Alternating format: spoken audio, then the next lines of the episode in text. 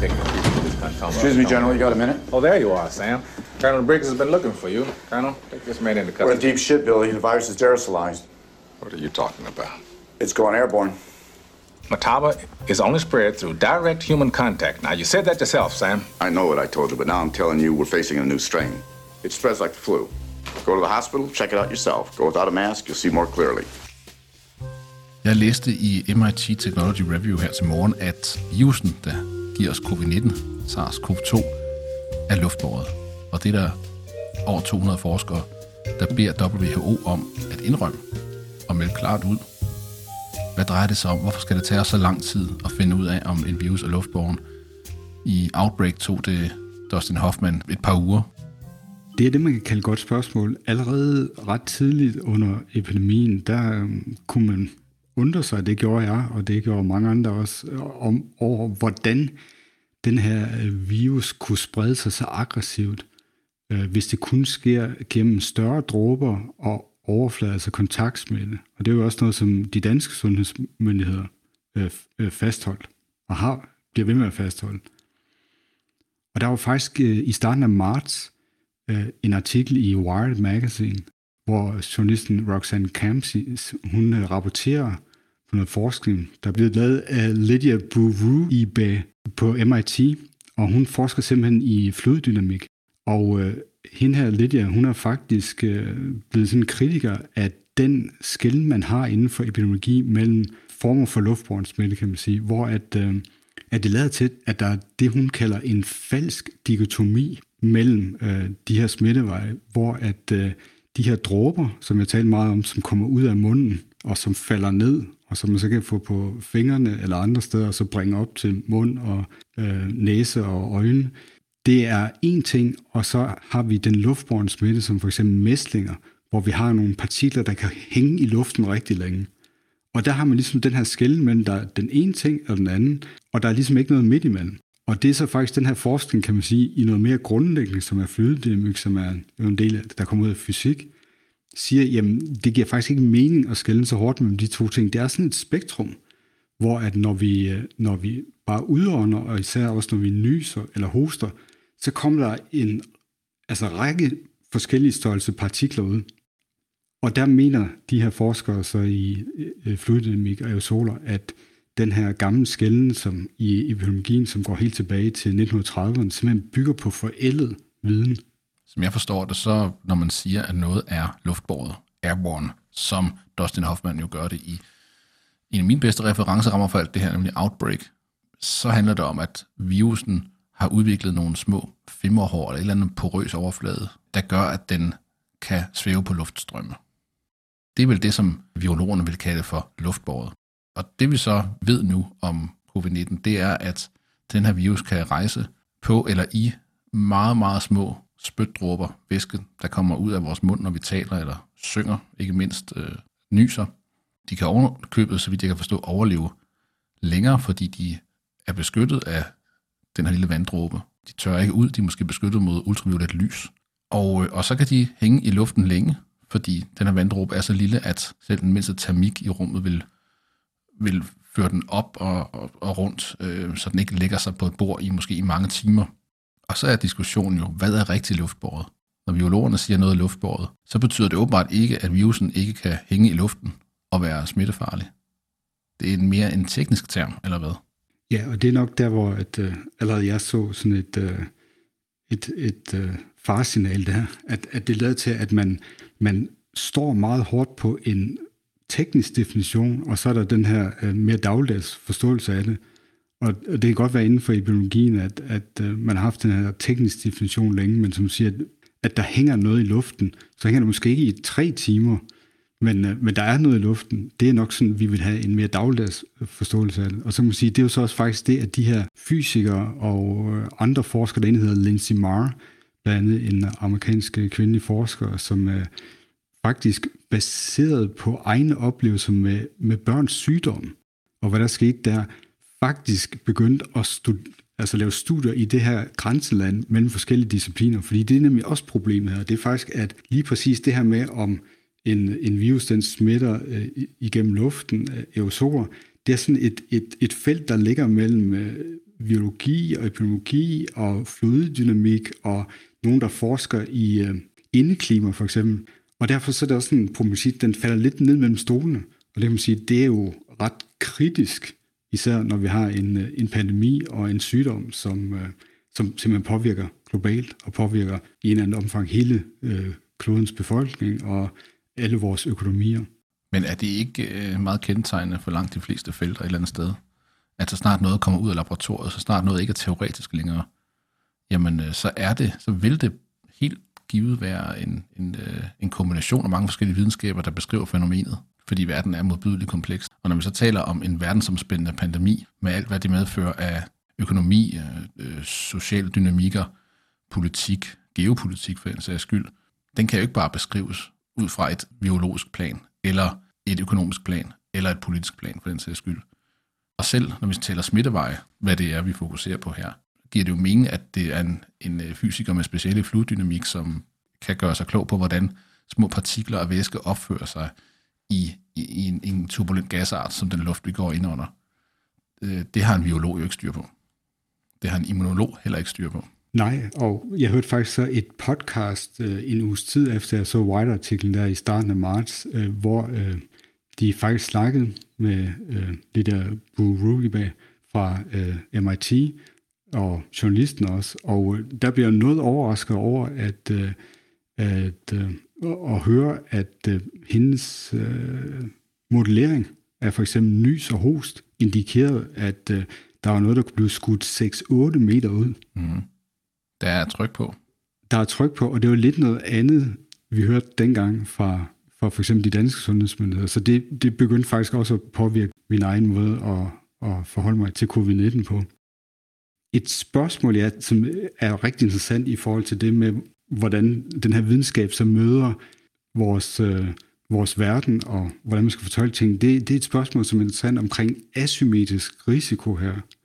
Og der er nogen, som for eksempel Nassim Taleb, og faktisk også en fysiker, der hedder Yanir Bar-Yam, som forsker i kompleks systemer og kompleksitetsteori, har påpeget, at det at sige, jamen, der er sådan en asymmetrisk risiko i den her situation, hvor at der er nogle ting, det koster meget mere at tage fejl i forhold til en andre. Og for eksempel det med luftforurening, der kan vi stille spørgsmålet, hvad er den dyreste fejltagelse, vi kan lave her? Er det at antage, at der faktisk er et luftbårent element, og så handle på baggrund af det? Eller det at sige, at der er ikke noget luftbårent element, fordi det passer ikke til vores kategorier, og så ikke gøre det? Og der fik jeg da helt klart også den opfattelse på det her tidspunkt, jamen hvis vi tager fejl her, og der faktisk er den her luftbårne element, jamen så kan vi jo komme til at foretage nogle endnu dyrere fejltagelser, fordi så har vi en smitte, der kan sprede sig på en helt anden måde, end vores modsforanstaltninger, de bliver indrettet efter. Og der vil jeg sige forlængelse af det, vi talte om vores sidste special om covid-19, at det her superspredningsfænomen, det virkede heller ikke specielt sandsynligt, hvis ikke der var et element i hvert fald af luftforureningssmitte. Vi talte for eksempel om den her korøver i Washington State, som blandt andet CDC har beskrevet, hvor der var omkring 60 kormedlemmer, der øvede, og over de 50 af dem blev smittet af bare én deltager.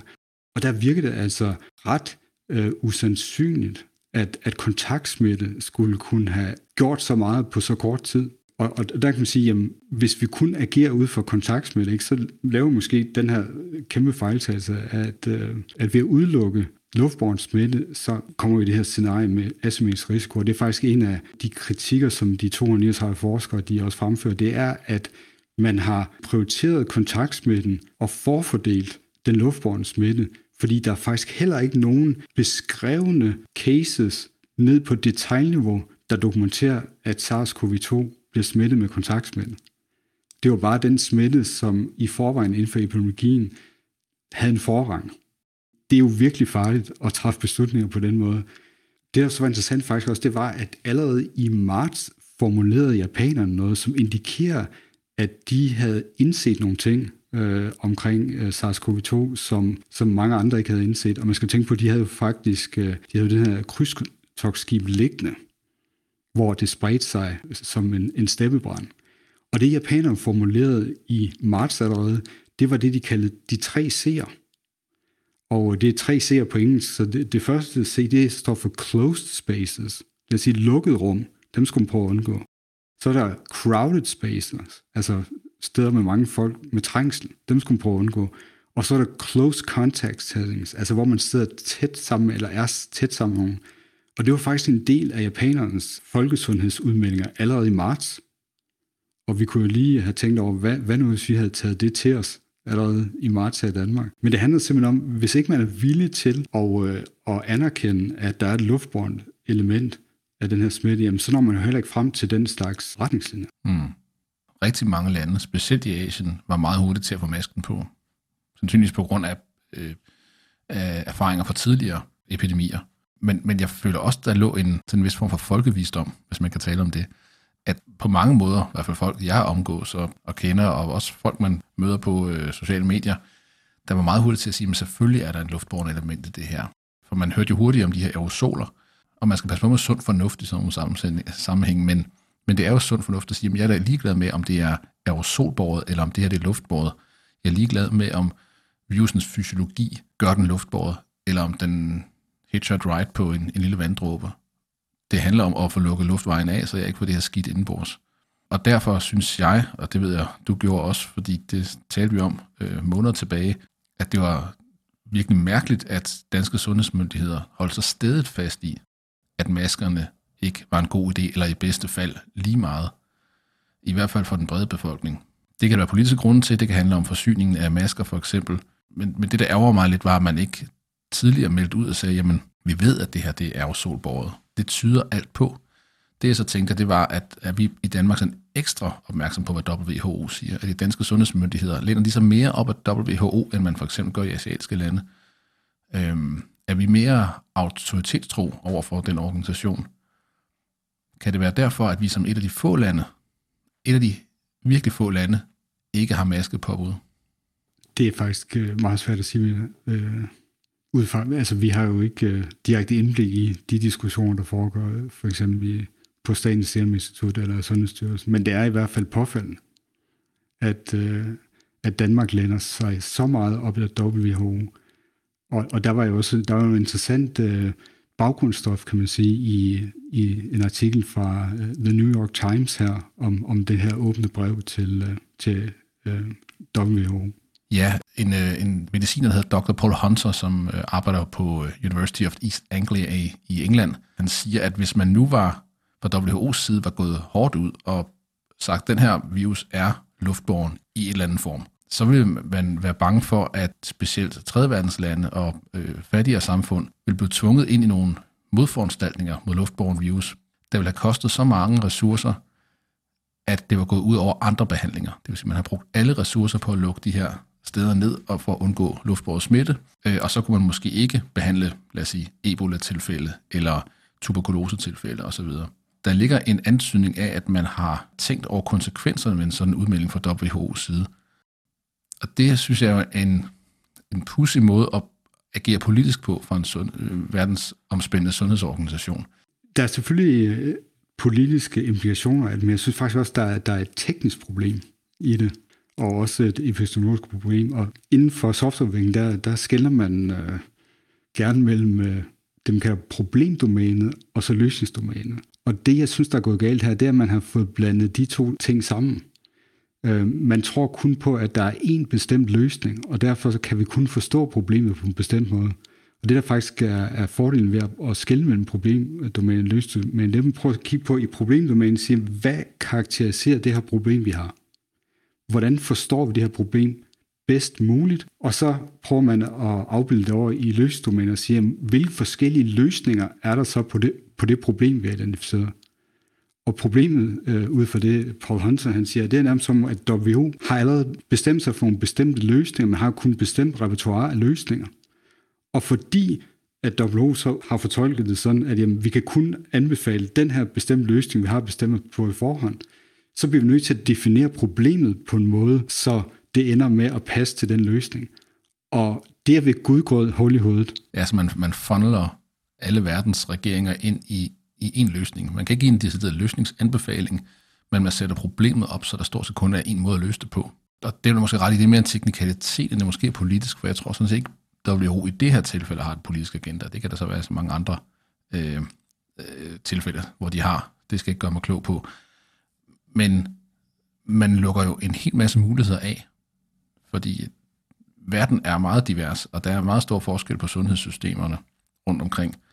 Jeg kunne sagtens forestille mig, at nogle sundhedssystemer og nogle lande sagtens kunne finde en løsning, hvor man lavede modforanstaltninger for en luftbåren virus, uden at det gik synderligt ud over andre typer behandlinger. Det kunne vi sagtens håndtere i Danmark for eksempel.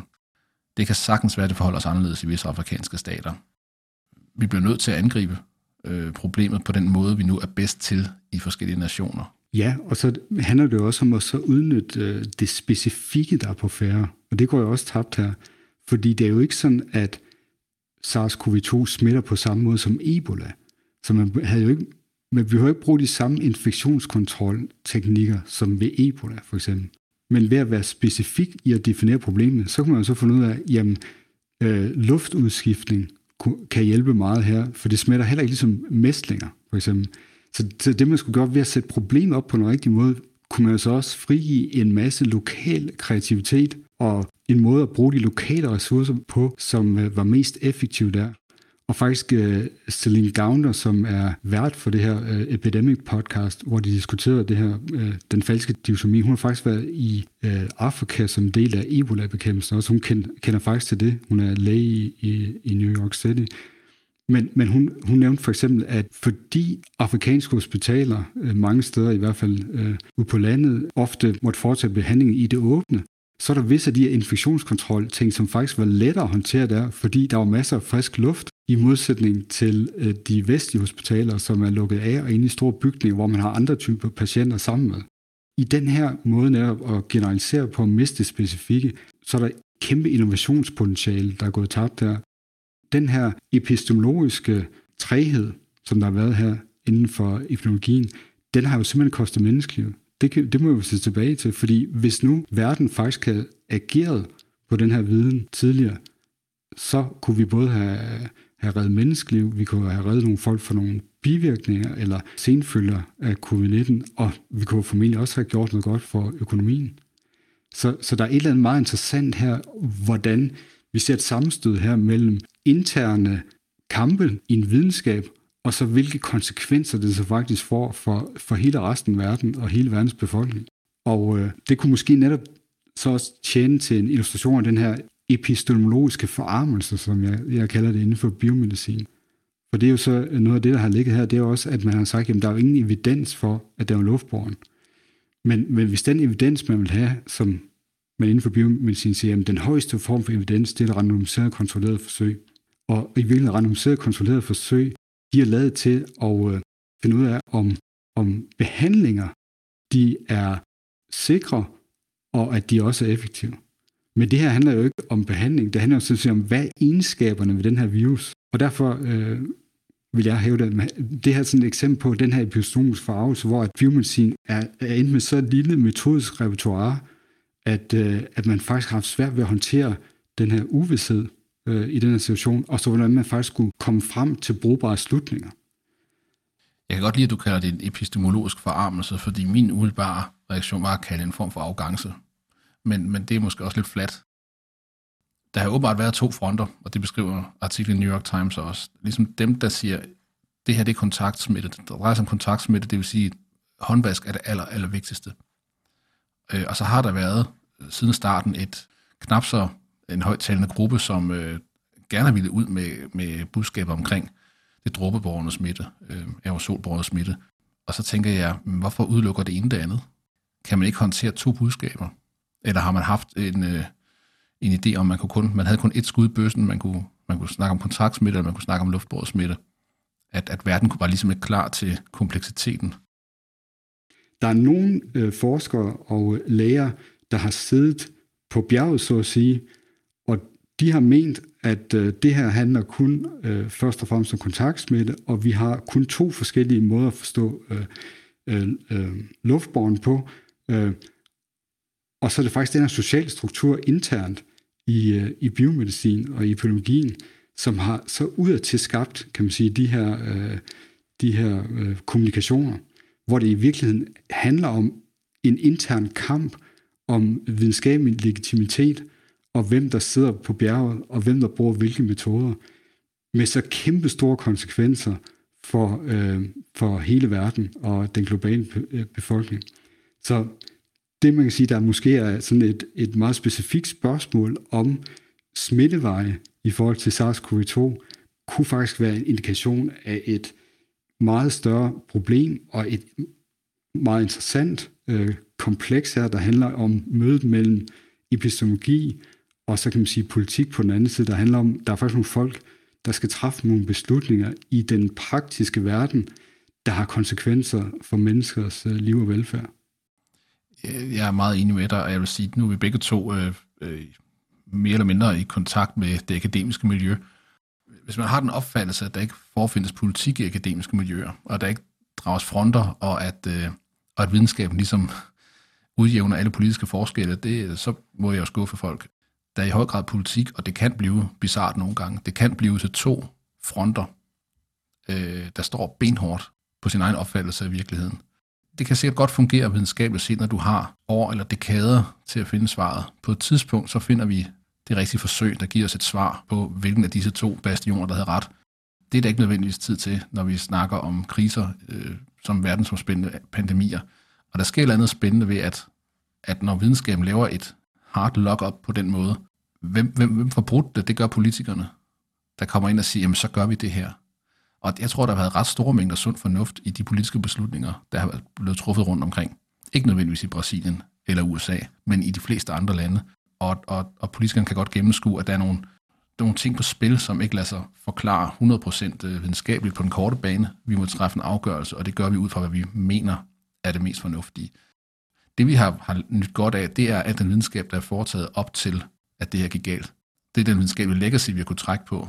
Men metoden er bare ikke særlig effektiv midt i en krise. Og det synes jeg, vi ser bevis på her. Der er simpelthen så meget støj i ligningen, at de udmeldinger, der så kommer fra store videnskabelige organisationer som WHO og fra vores egne sundhedsmyndigheder, skal i hvert fald tages med et gran salt. Lad os sige det på den måde. Fordi de ting, der bliver meldt ud, er også et resultat af interne stridigheder, forskellige bastioner, der står hårdt på deres egne opfattelse af virkeligheden, og måske, som du siger, en forarmet epistemologi.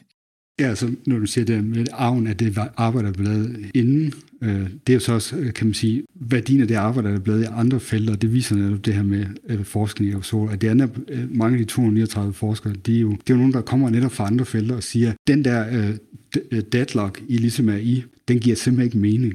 Vi har simpelthen nogle resultater for de her, kan man sige, underliggende videnskabsgrene fra fysikken, fluiddynamikken, dem, der forsker i indeklima og så videre, og ved om, hvordan luftstrøm bevæger sig, de siger, det giver simpelthen ikke mening, det siger. Og der kunne måske også applicere sådan et godt gammelt princip inden for videnskaben, som er Ockhams ravekniv, og sige, hvis vi står med forskellige forklaringer på et fænomen her, så står man så ofte bedst ved at vælge den der forklaring, der indeholder færrest elementer. Og der kan man sige igen, der var den her undren i starten, hvordan den kan det her sprede sig på den måde, det gør, hvis ikke der er et eller andet luftbårent element. Og det så har gjort, det har så vist, at virusen ikke bare har biologiske exploits imod vores kroppe, men noget, som jeg vil kalde for et epistemologisk exploit imod epidemiologien.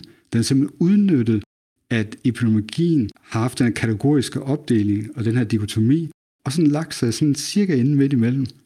Og det har så faktisk gjort, at man er inde i det her deadlock, ikke? Og det har så gjort, at der på visse områder, vil jeg sige, at der er nogle modforanstaltninger, der er blevet forsinket i månedsvis, som faktisk kunne have været iværksat langt tidligere.